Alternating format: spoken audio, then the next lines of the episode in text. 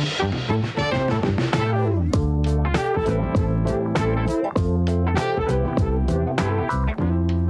welcome to the Landscape, Crain's Cleveland podcast. I'm Dan Paletta. Thanks for joining us. It's going to be a busy weekend, and it has nothing to do with the Super Bowl. Valentine's Day is around the corner. It falls on Monday this year, but you can be sure that people will be out at restaurants celebrating. They'll be sending flowers, and they'll also be exchanging candy. Just how busy of a day is Valentine's Day for candy makers? We'll find out as we chat with Mike Malley from Malley's Chocolates. They've been providing us with delicious treats since 1935. Mike, thanks for being with us today. My pleasure. So I was surprised to find that although Valentine's Day is certainly a big day for Malley's, it's not the biggest. Easter's bigger. Well, um, as a season, yes, Easter is is bigger, but as a one day event, nothing beats Valentine's Day. February 13th and 14th, as as far as the number of uh, uh, customers that we service and transactions, are by far the biggest days of the year for us. But as a season, no, it's not the biggest. If that makes sense. Easter is, you know, for can can span over a couple of weeks as people lead up to Easter Sunday. So let's talk about the procedure as, as we get closer to the day, as you're getting to that last few days. What goes on? Do you have to add employees or you do extend working hours? How does you, how do you ramp up to get ready for this big event? Um, it's all of the above. Um, we will be working. We we had historically worked literally 24 hours around the clock on the days leading up to uh, February 13th and February 14th. Um, and the reason being is uh, probably one of the key uh, uh items that we sell that's our most popular is our chocolate covered strawberries and our chocolate covered grapes. And because they're so perishable and they're fresh, you know, we we prep them and clean them, and then immediately, uh, you know, drench them in milk chocolate and get them out to our stores. And the perishable nature of them is you can't make those a week in advance. You really have to make them from you know cradle to grave is probably like a 48 hour window of when we get them in, we clean them, dip them in chocolate, and then get them out to our stores into the hands of our customers. So we had typically worked around the clock, but in the current labor environment, what it is, that's really put a, a, a, a crimp in our typical way to do things. And, you know, we've been operating at about 60% capacity in our manufacturing facility in our kitchen. So um, we're going to be working all weekend, but it just won't be overnight. We'll be working all day Saturday, all day Sunday uh, to make sure that we've got plenty of chocolate covered strawberries and grapes in the stores beginning on Sunday the 13th and uh, for sure on uh, Monday, February 14th. But, you know, trying to go out and get more employees is just not in the cards for us. It's just, you know, we're, you know, it's just, it's just hard, you know, so we've kind of had to scale back a little bit our expectations on how many, you know, fresh strawberries we can uh, offer everybody this year. Was it last year you ran into a problem with the strawberries because of a wet growing season? Yes, good memory, Dan. Um, I love chocolate covered strawberries. So. well, thank you. Uh, last year, uh, last year the problem was there was really uh, the two major growing regions in the United States are California and Florida for strawberries for this time of year, and uh, California was inundated with extremely, I think it's El Nino, uh, really, really bad wet weather to the point where they could not get out in the fields and pick the strawberries. So, unfortunately, uh, a lot of the suppliers here and the distributors here in, in the Cleveland market just weren't getting their berries.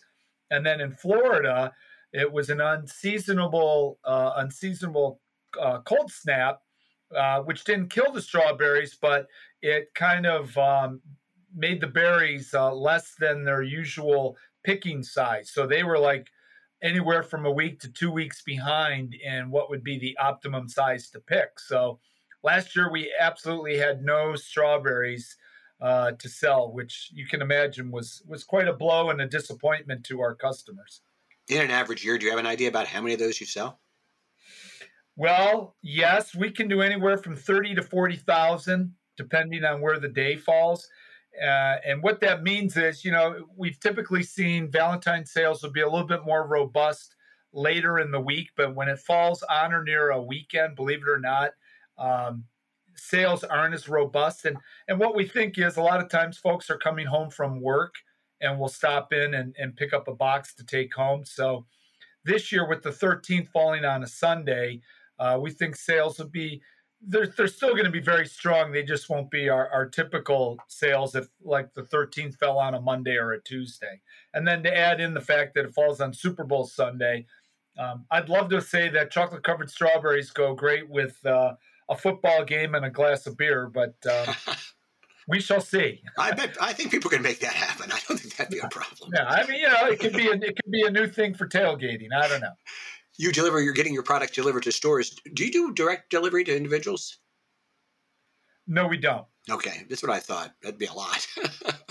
yeah, just you know, again, just trying to do like uh, an Uber Eats or anything would be logistically just doesn't make sense. It'd probably be end up being price prohibitive for the the actual recipient. You know outside of the chocolate covered strawberries, what are the other big sellers on Valentine's Day? Oh my gosh, we'll go through probably 7,800 one pound classic uh, heart boxes, uh, half pound heart boxes. Uh, we do a lot of uh, two ounce marshmallow hearts, which are always a treat. We do, you know, thousands and thousands of bags of mini dark chocolate foiled hearts.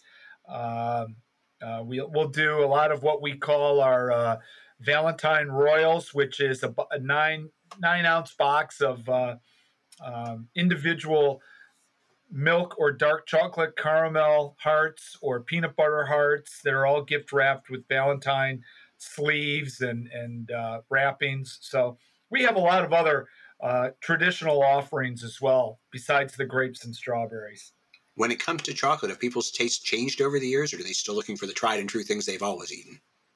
I think the tried and true is always, you know, a hit. You know, why why mess with a classic? But uh, you know, there's always the uh, we're starting to see more people requesting more dark chocolate covered. I think the perceived health benefits is attracting folks, but milk chocolate by and large is still the biggest the biggest seller. Are you testing new products all the time? Um, the short answer is yes, but we've kind of put that on hold for right now with the pandemic and our ability to just make our everyday classic SKUs of, you know, whether it's a Billy Bob or uh, a candy bar. We're trying to just make sure we can keep our, our, our the the items that we're well known for in stock. But you know, we're always tinkering with new ideas and new flavor sensations. But for about the last year and a half, we thought it'd be best if, you know, let's just stick to our knitting. Let's make sure we've got plenty of chocolate covered pretzels, our Bordeaux's, our Billy Bob's, our toffees.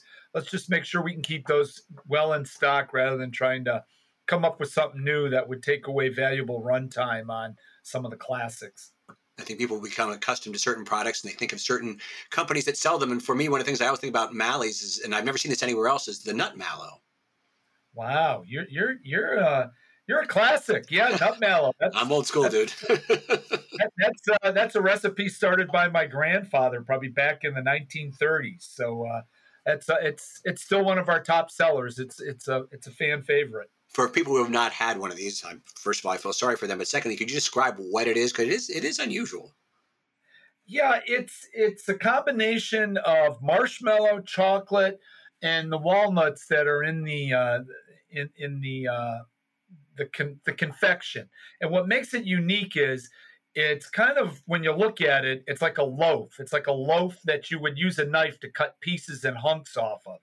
So it gets all kinds of really good nooks and crannies where the chocolate will get into the marshmallow and the nuts and and uh, it just is a really great piece of eating and um, it, it really doesn't lend itself to be like a candy bar or a traditional little small piece of candy. That's why we kind of make it in a loaf, and there, it's it's a it's it's a very hands-on piece of candy. I mean, our chocolate makers, um, you know, it's not it's not an automated piece, so it's done by hand, which gives its every piece is unique. I mean, every and when I say piece, it's a loaf, so every loaf is kind of unique. It all weighs the same, but you know, you're never going to find one that looks identical, which which gives it its unique characteristics and, and charm. Mike Malley joins us today for the Landscape, of Crain's Cleveland podcast. I'm Dan Paletta. We're talking about getting ready for Valentine's Day and what it takes for Malley's to be up and running when it's showtime. Mike, one of the things I noticed about Malley's is you guys do branch out and work with other companies. You made a platform, worked with Platform Beer on a Caramelicious. It was like a salted chocolate caramel milk stout. How did that go? Did it take off? Well, uh, it was just more of one of those fun things to do. We didn't do it this past Christmas. We did it for about three years, and I think it had, you know, kind of run its course, and um, and it was fun. You know, it kind of kept us fresh, kind of made for some interesting conversation. It was fun to see the Malley name, you know, at all the uh, beverage distributors, probably in an aisle you wouldn't typically associate Malley's chocolates with, but we were in the beer aisle. So that was fun. You know, I'm not going to say it was a, a, a, big to do, but um, it was short lived. And I think uh, Platform's, uh, new owners, um, probably didn't feel that that was an area they wanted to get into that, you know, kind of spun off, kind of quirky neighborhood thing. So, but it was fun. How did the chocolate covered pickles go over? Oh my gosh. Um, they went over well. We've had a lot of people ask for them. Wasn't one of my favorites, but uh, you know, again, you talk about coming up with quirky, fun ideas. They went over quite well. We did them, I think, around Father's Day the last time we did them. How about some other partners? Who else have Malley's teamed with to, to make things that are a little bit unusual? Um, my brother Dan, who runs marketing, worked with uh, um, Barrio, the uh, uh, Mexican eatery, and we did chocolate covered tortilla chips. So Dan worked on that strategy, and uh, that again was, you know, it, it drove some traffic into our stores. It was a lot of fun, and it's just again trying to keep the brand fresh and working with other uh, like-minded uh, entrepreneurs in the area. So, but that was that was another little spin-off project we did. Now you mentioned the chocolate covered pickles might not have been your favorites. Can you think of one in a combination or something you thought, wow, these are really going to go over, and it just didn't take off the way you might hope? Gosh, um, I you know, I mean. maybe it was the pickles and chips. I mean, we sold out of them, but we did very limited runs because we didn't think they would be, you know, busting down the doors for them. I, I really don't have a good answer to that question because I'd like to think anything with chocolate goes well. We could put chocolate on anything and people are going to eat it. This is true. so you mentioned you, you know, when with COVID, it was obviously a problem. You had to lay off some workers and close facilities. Did you say you're back up to about 60% now capacity? Yeah, we're running, all of my retail shops are fully staffed now. Um, and our factory, we're running it at about 60% capacity. And just a point of clarification, we didn't really lay anybody off. We had to shut down. You know, when the governor had the mandated stay in place, we thought it was appropriate that, you know, it was a blow to the business when we had to shut down in was it March of 2020.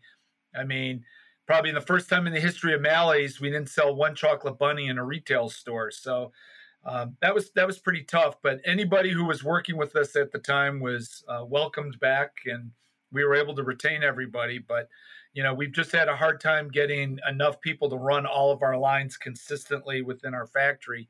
And at this time of year, we would be typically running, you know, double shifts, and it's all we can do just to keep all of the lines running during a normal, you know, seven to four o'clock shift during the day. So that's proved a challenge taking COVID out of the equation, which these days always sounds like a dumb thing to say, but um, what you, are you have like a lot of long term employees people who've worked for you for a long time?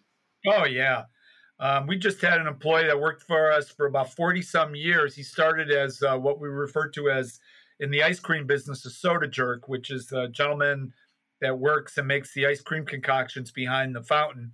But he worked with us, you know, back in his high school days and uh, just recently retired about a year ago with us. And we have several other employees that have been with us for, you know, anywhere from 10, 15, 20 years. Um, we've been very blessed that we have a lot of very dedicated employees. And plus, we're attracting a lot of great new young talent as well. You have, uh, is it 19 uh, stores? 19 retail locations. Yes. And they're just, they are in this region, correct?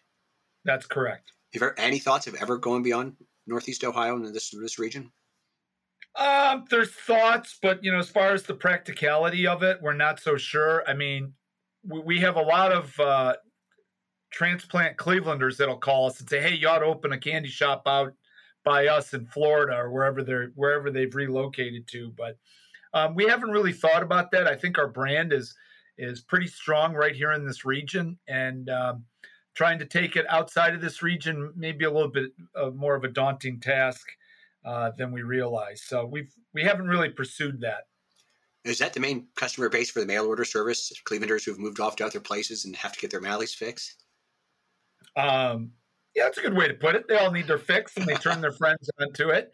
Um, we have a lot of fans that have, you know, relocated or grew up with our candy, and they order it for Easter or Christmas time. Um, so, um, yeah, but you know, we we we pick up a lot of, of business through corporate accounts that we do at our Christmas season. A lot of we're, we're proud to say that there's a lot of great Cleveland companies that do business with us at the holidays that use our candies to thank their customers. And you know a lot of their customers will then say hey what you know tell me more about these Malley's so we've picked up some other some other business by people who have actually been on the receiving end of a gift of chocolate so as we head into this weekend what's the advice to customers what should they do to make sure they get the candy that they want come early please don't don't show up at six o'clock on February fourteenth and get upset we're out of strawberries. okay, that's what I thought. I just I, I would imagine people probably do like show up at five minute five till and go, man, I need you know my candy. right, right. But you know, we, we we probably would still have some by six o'clock on uh, February fourteenth. But um, you know, all this bad weather that's preceding the, the February 13th and 14th. I mean, we've had Valentine's where blizzards have totally shut us down. So hopefully, we're not going to have any foul weather to contend with. Fingers crossed. Let's hope it's a great Valentine's Day season. Mike Malley, thanks so much for joining us today, sharing some thoughts about what's going to be going on at Malley's for a very important day. Thanks so much, Dan. Mike Malley is of Malley's Chocolates. He, he, joined us today for the Landscape, a Crain's Cleveland podcast. I'm Dan Paletta. Thank you for joining us, and we'll talk again soon.